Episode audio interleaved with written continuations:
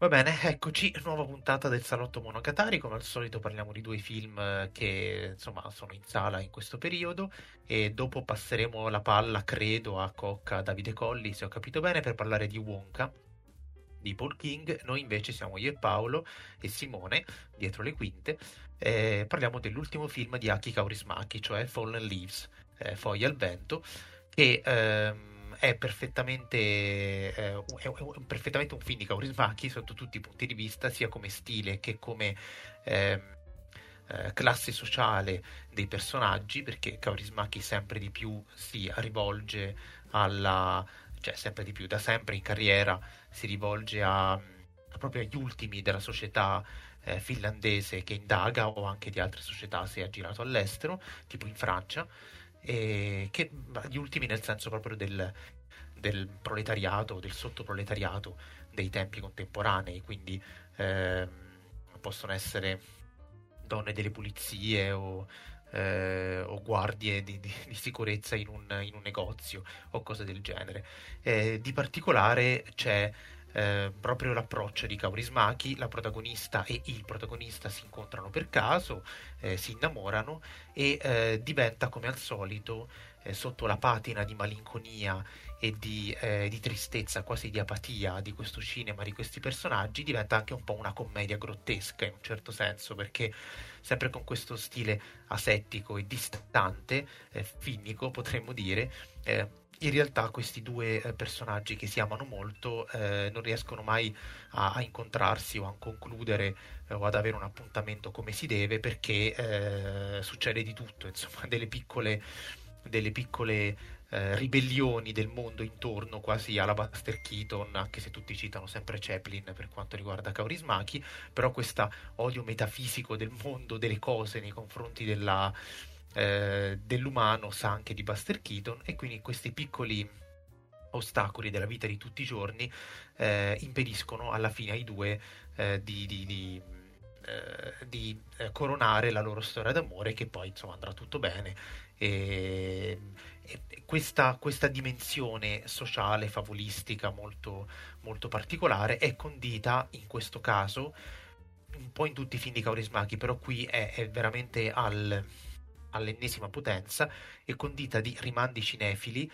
Eh, ci sono anche cose molto esplicite, cioè manifesti di film, loro poi vanno al cinema insieme a vedere eh, I morti non muoiono di Jarmusch, eh, che tra l'altro è una scena molto così eh, divertente e, e, che peraltro fa una delle difficoltà, adesso poi passo la, pa- la palla a Paolo, eh, quando loro vanno a vedere Jarmusch io non riuscivo a capire in che anno fossimo, perché alla radio si ascoltano... Ehm, si ascoltano notizie sull'aggressione russa in Ucraina, eh, Jarmusch se non sbaglio è uscito nel 19, però magari, eh, non so, in, in, Finlandia è arrivato dopo, magari hanno una distribuzione come la nostra, ma insomma quello che eh, è chiaro è che lui ha voluto in qualche maniera raccontare una storia che fosse ambientata nei tempi di oggi in maniera molto vaga, quindi senza stare a guardare i dettagli. Eh, eh, i singoli dettagli del, del, periodo storico, però ci sono delle, eh, delle, mm, degli indizi che ci fanno capire che siamo ai tempi di oggi, anche se questa ossessione di ascoltare le notizie alla radio, eh, non lo so, è una cosa abbastanza, abbastanza anacronistica. Però in realtà tutti i personaggi Kaurismaki hanno sempre questa...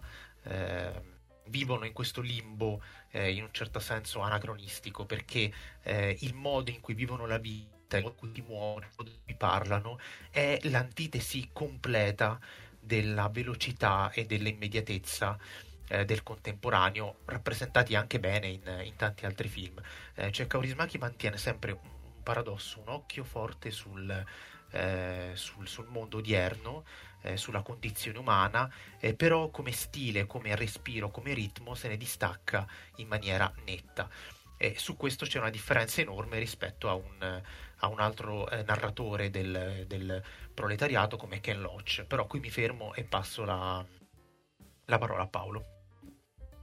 Io, allora, eh, posto che mi trovi perfettamente d'accordo con tutto, cioè mi trovo perfettamente d'accordo con tutto quello che dici, e aggiungo che boh, magari sarà stata una rassegna dedicata a Jim Jarmusch, eh, quindi ne avranno, ne avranno colto l'occasione. No, eh, scherzi a parte, in realtà il film No, perché a un certo punto si vede il manifesto di Stranger Than Paradise, se non sbaglio. Stranger Than Paradise, sì, no, ma sì. Il, il, film è tappezzato di, di, di, manifesti, anche Rocco e i suoi fratelli si vede certo. ad un certo punto in quell'inquadratura che è bellissima e caravaggesca da un certo punto di vista. No, il film eh, l'ho, trovato, l'ho, trovato, molto bello per una serie di cose. Eh, il film può essere considerato, diciamo, se vogliamo proprio etichettarlo, se dovessimo farne eh, una, scheda, una, scheda, Google per poter eh, favorire la ricerca da parte di utenti, potremmo metterla diciamo, sotto la voce di, di commedia, se proprio dovessimo etichettarlo. Però è una commedia un po'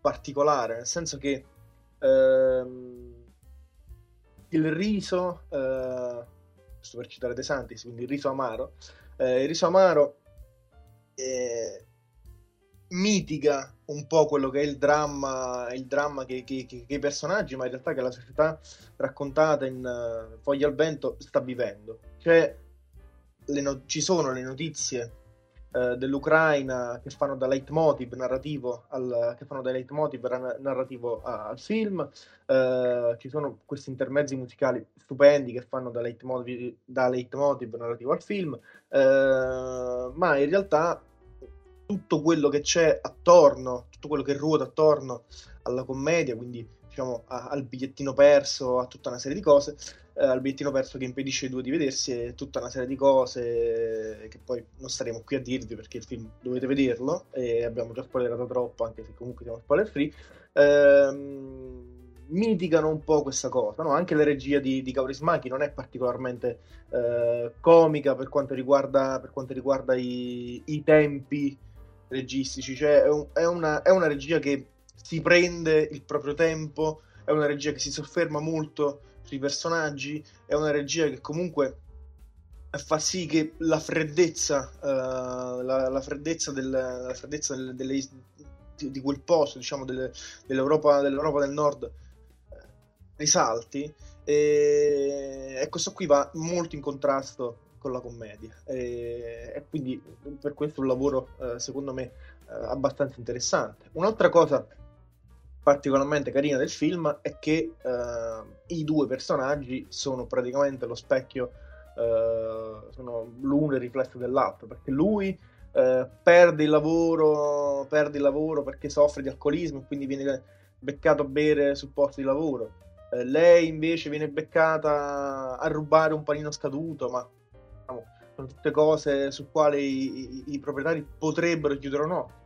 L'alcolismo di lui si poteva chiudere un occhio per il semplice fatto che lui comunque eh, proveniva da un infortunio sul lavoro e tutta una serie di cose, quindi eh, i padroni, se vogliamo parlare proprio in termini, eh, in termini diciamo, filosofici, politici, i padroni eh, la passano liscia, eh, mentre, mentre, mentre, gli operai no.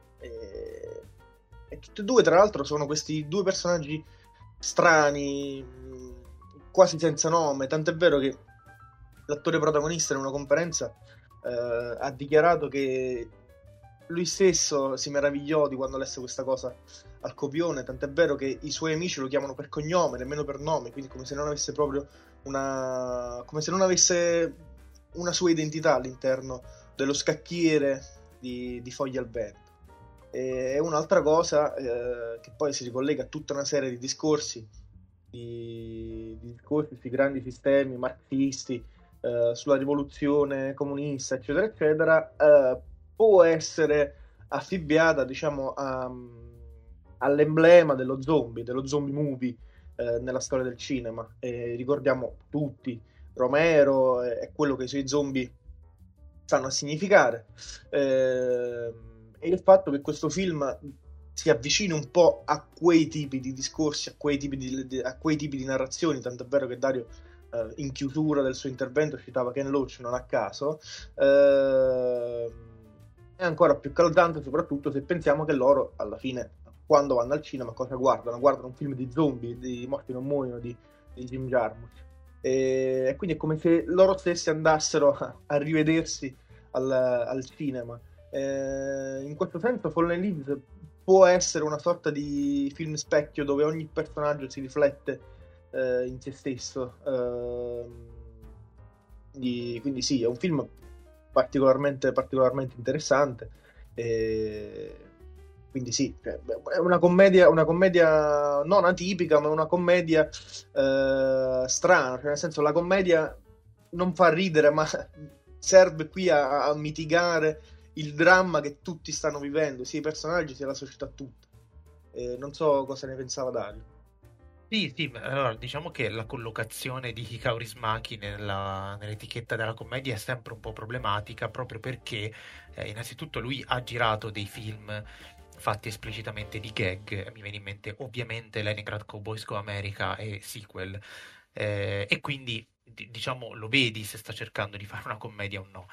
Però in tutti gli altri suoi film, anche in Fallen Leaves, c'è comunque questo umorismo eh, intrinseco alle, alle disgrazie che capitano e soprattutto al contrasto tra le disgrazie che capitano e l'impassibilità dei personaggi nell'accoglierle in qualche maniera, che in un certo senso muove a riso e che rende il tutto eh, diciamo comico senza però far ridere direttamente perché comunque le, eh, le situazioni hanno una patina di tristezza e di nostalgia molto, eh, molto forti.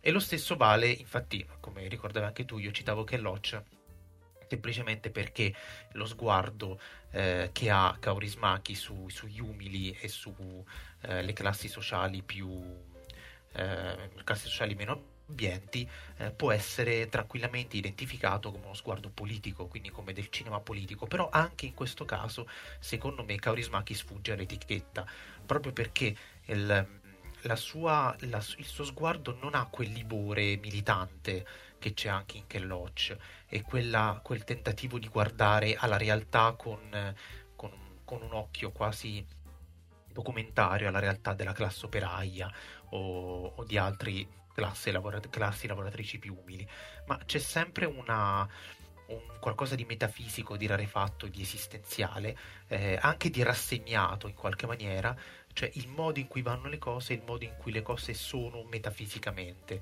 Eh, non, i, i, personaggi stanno lì e lo subiscono, eh, però in qualche maniera non c'è, è come se non ci fosse una società dietro, cioè la società c'è, ma è può essere qualunque società, non è necessariamente quella attuale o quella eh, qualunque società che schiaccia gli ultimi e lo fa eh, non in modo cattivo o arcigno, lo fa solo perché avviene. Poi ci sono dei personaggi che sono più o meno negativi, questo sì, assolutamente. Questo per dire che, come al solito, il cinema di Kaurismäki è impossibile da classificare. È veramente una, lo so che magari lo diciamo spesso, però è veramente uno di quei modi di fare cinema che.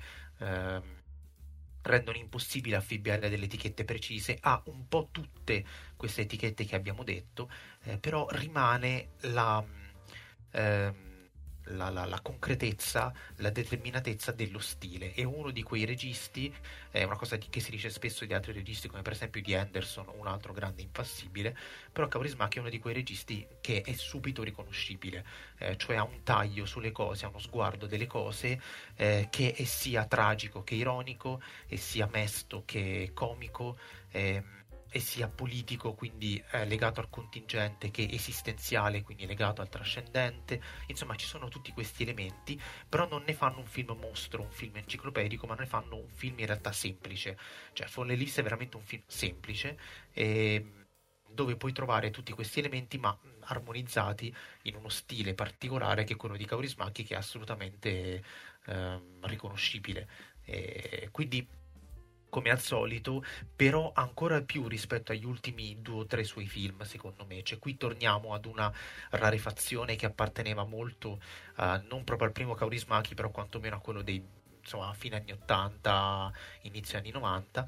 Eh, come al solito è un, è un, oggetto abbastanza inclassificabile e, e dove l'emotività, cioè le, puoi emozionarti vedendo questo film o guardando piccoli gesti, piccoli dettagli di quello che accade o proprio, proprio, per l'armonia dell'insieme in qualche maniera, cioè per il tipo di, di, eh, di sguardo sul mondo che getta sull'insieme, senza patetismi, senza retorica, e quindi è autenticamente commovente in qualche maniera. Bene, allora, eh, visto che sono arrivati gli altri, e passo la parola a loro. Sì, tra l'altro devo dire una cosa molto divertente. Vai, vai, dici. Avete, cioè, è divertente solo per me, però rifletteteci, momento riflessione. Quanto è terribile l'assonanza di questo periodo tra Fallen Leaves, Perfect Days, Past Lives. Cioè, il mio cervello sta esplodendo. Non so se soltanto io ho questo problema. Va bene, va non bene. Non a livello e... tematico, i titoli titoli, sì, sì, abbiamo capito, c'è un'allitterazione, va bene, ok, eh, cocca. Ci rifletteremo, ci rifletteremo. Tra l'altro per Days forse ne parliamo magari, non lo so, quindi eh, sì, ci rifletteremo attentamente. Sì. Faremo un'unica puntata grazie. sui titoli e su come suonano i titoli. Vorrei un sondaggio, ecco, grazie. Perfetto, perfetto. Vai, vai, dici, dici, dici di Wonka. Dici Wonka, in realtà io avrei detto anche qualcosa su Kaurismaki, che sono arrivata allora, tardi e posso, posso, dire qualcosa? E, grazie, no, stavo riprendendo in realtà una, una cosa che avevi accennato tu, eh, del fatto che si tratti di un dramma, ma che in un certo senso non è un dramma che viene affidato allo spettatore, cioè lo spettatore non soffre lo stesso dramma che soffrono loro perché, vabbè, hanno un certo retaggio, hanno un certo background culturale e anche diciamo privato delle rispettive famiglie. E questa è una cosa molto se non iper delicata secondo me. Cioè il fatto che si tratti di un film estremamente semplice con una drammaticità interna lampante ma la sensazione o meno, o meglio il senso comune anche diciamo delle chiacchiere che si sono fatte rispetto al film non sia comunque una restituzione del dolore e della tragicità eh, come dire, de- dell'atmosfera del film allo spettatore, quindi in realtà ci portiamo a casa un sorriso tenero, un caldo abbraccio. Un caldo abbraccio, secondo me. Un caldo abbraccio a tutti voi da cocca. Bene, va bene, allora passiamo a Wonka, vi lascio la parola. Abbiamo un ospite per parlare di questo, di questo fantomatico Wonka. Buon anno, Davide Colli. Ciao. Wonka è stato il film di Natale annuale che vado a vedere con l'operatore ogni volta che torniamo a casa per le vacanze, c'è il film natalizio. E rimaniamo sempre piacevolmente... Spielberg a Wonka. Eh, però comunque Beh. anche Wonka, dico, io mi aspettavo veramente molto di peggio. Però sono rimasti piacevolmente sorpresi. Paul King, Dio, cioè, più grande regista oh, vivente, sì. Paul King.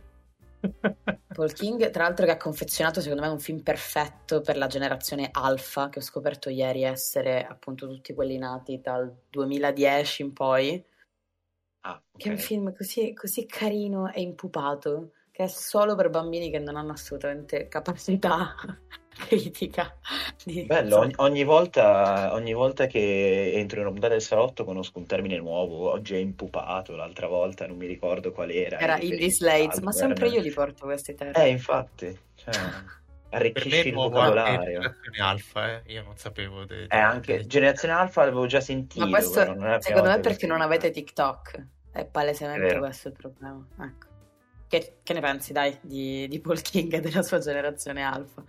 Allora, Paul King, vabbè, io parto molto di parte perché eh, i due Paddington, soprattutto il secondo, credo, sia, credo siano due tra i migliori film per famiglie mai confezionati, almeno in quest'ultimo decennio. E, e diciamo che la formula che l'ha portato poi a vincere col secondo Paddington si vede ed è molto evidente in questo Wonka che riprende molto pedissequamente. Ecco questa formula dello, dell'estraneo gentile che entra in una società che lo ripudia, lo, lo, denigra, ecco. Poi, vabbè, c'era in Paddington, sia nel primo ma soprattutto nel secondo, c'era una chiara e lampante metafora sulla Brexit e, e un po' come respinge proprio lo straniero, quindi era ancora più forte. Infatti, secondo me, poi questo sarà un po' il, è un po' il difetto principale del film, secondo me, il fatto che sia troppo debitore eh, di un altro suo film eh, che però aveva una collocazione sia a livello di messaggio sia di attinenza con la realtà più forte di quella di Wonka, che invece rimane un po' più superficiale. Però allo stesso tempo quella, quella bontà d'animo e quella bontà d'animo che quella voglia di vivere che ti lascia alla fine del film, ricollegandoci anche al film di Charismati che alla fine ti dà un caldo abbraccio, qua te ne dà secondo me uno ancora più caldo alla fine. pur con tutti questi fronzoli del, del cinema blockbuster di oggi, secondo me è l'unico cinema blockbuster che ti riesce a restituire un po' di calore che ormai si trova solo in, riesce a ritrovare solo in, in certo film d'autore proprio condensata poi adesso rilascio la parola a te. Che cosa commovente. Non lo so io non sono una non ero una bimba entusiasta ergo non riesco a percepire il calore nei film. Sono fatti per, per trasmettere calore. Però non l'ho trovato malvagio. Semplicemente forse avrei preferito si calcasse un pochino di più sul, diciamo, sulla nota musical, semplicemente perché ne sono appassionata e perché l'opening era venuto secondo me discretamente carino. Il tasto è azzeccato. in realtà, sì. Sarebbe sì, potuto sì. cantare di più, ma tra l'altro secondo me anche a livello proprio coreografico sarebbe potuto fare un pochino di più. Cioè no, beh, oddio, sono io per dirlo, però mi sarebbe piaciuto, diciamo, canticchiare e sentire di più. E diciamo, avendone parlato anche un po' prima della sua uscita con, con vari addetti ai lavori, eh, si è parlato tantissimo del fatto che fosse un film il cui target principale era comunque la fan base di, di Chalamet e, e, questo mi ha fatto un po' pensare perché in realtà le famiglie eh, sono state diciamo, considerate soltanto in secondo piano rispetto al, diciamo, alla fetta di pubblico principale e non so quanto sia riuscito lui perché non sono una una grande fan, però comunque non mi è dispiaciuto, cioè non stonava nel complesso. E, no, infatti, e non trovo neanche... Me, io poi l'ho visto pure in originale una volta perché era proprio magari masochista, magari no, l'ho visto pure in originale una seconda volta perché trovo abbastanza inspiegabile che sia stato doppiato anche nelle canzoni, però vabbè. E... e, no, comunque hai ragione a dire che alla fine i due numeri coreografati un con un po' più di cura, con un qualcosa di più elaborato, sono sostanzialmente due all'inizio e ce n'è uno in mezzo, eh, quello in cui c'è un matrimonio tipo, e per il resto sono coreografie molto base che coinvolgono magari uno, due persone, tre personaggi, una roba del genere. Quindi sì, si poteva fare sicuramente di più di questo aspetto. Per quanto riguarda poi Chalamet, Boh, secondo me lui non, non, è malvagio, cioè l'ho trovato meno malvagio rispetto ad altre volte, a dire la verità. Sarà che, sarà che c'ha, cioè, bisogna anche considerare che cioè, deve anche mettere un, cioè, deve dare uno, uno spettro differente, una, una, tra, una, trasposizione differente di un personaggio che è già stato trasposto in due maniere a loro volta differenti, quindi deve mettersi nei panni di un personaggio che è un'altra cosa rispetto al mood del film originariamente, quindi deve trasformarsi in un'altra cosa. E, boh, secondo me lo, lo coglie appieno questo mood qua, è abbastanza... Magari vuoi fare delle volte un po' il gigione di troppo e soprattutto quando entra, ne parlavamo con eh, Marco Baratta, l'illustre, soprattutto quando entra Hugh Grant in scena, diciamo che sfigura un po' per quel poco che entra Hugh Grant in scena diciamo che lo rimette al suo posto e gli dice guarda che non, non, cioè, tu puoi fare il gigione fino a una certa, però alla fine io sono il Chad dei gigioni. E niente. Questo però... è anche un altro termine, diciamo, un easter egg salutiero. Ma eh. sì, no, lui fa il gigione tutto il film. Peccato perché secondo me ci sono anche altri gigioni a cui poter lasciare spazio. Cioè, non lo so, poi a me piacciono i cast corali, quindi per me potevano anche poi... ballare tutti insieme. Sì, no. sì.